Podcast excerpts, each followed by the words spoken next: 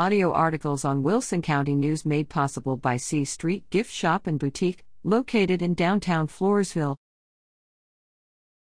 How do you spell? Congratulations!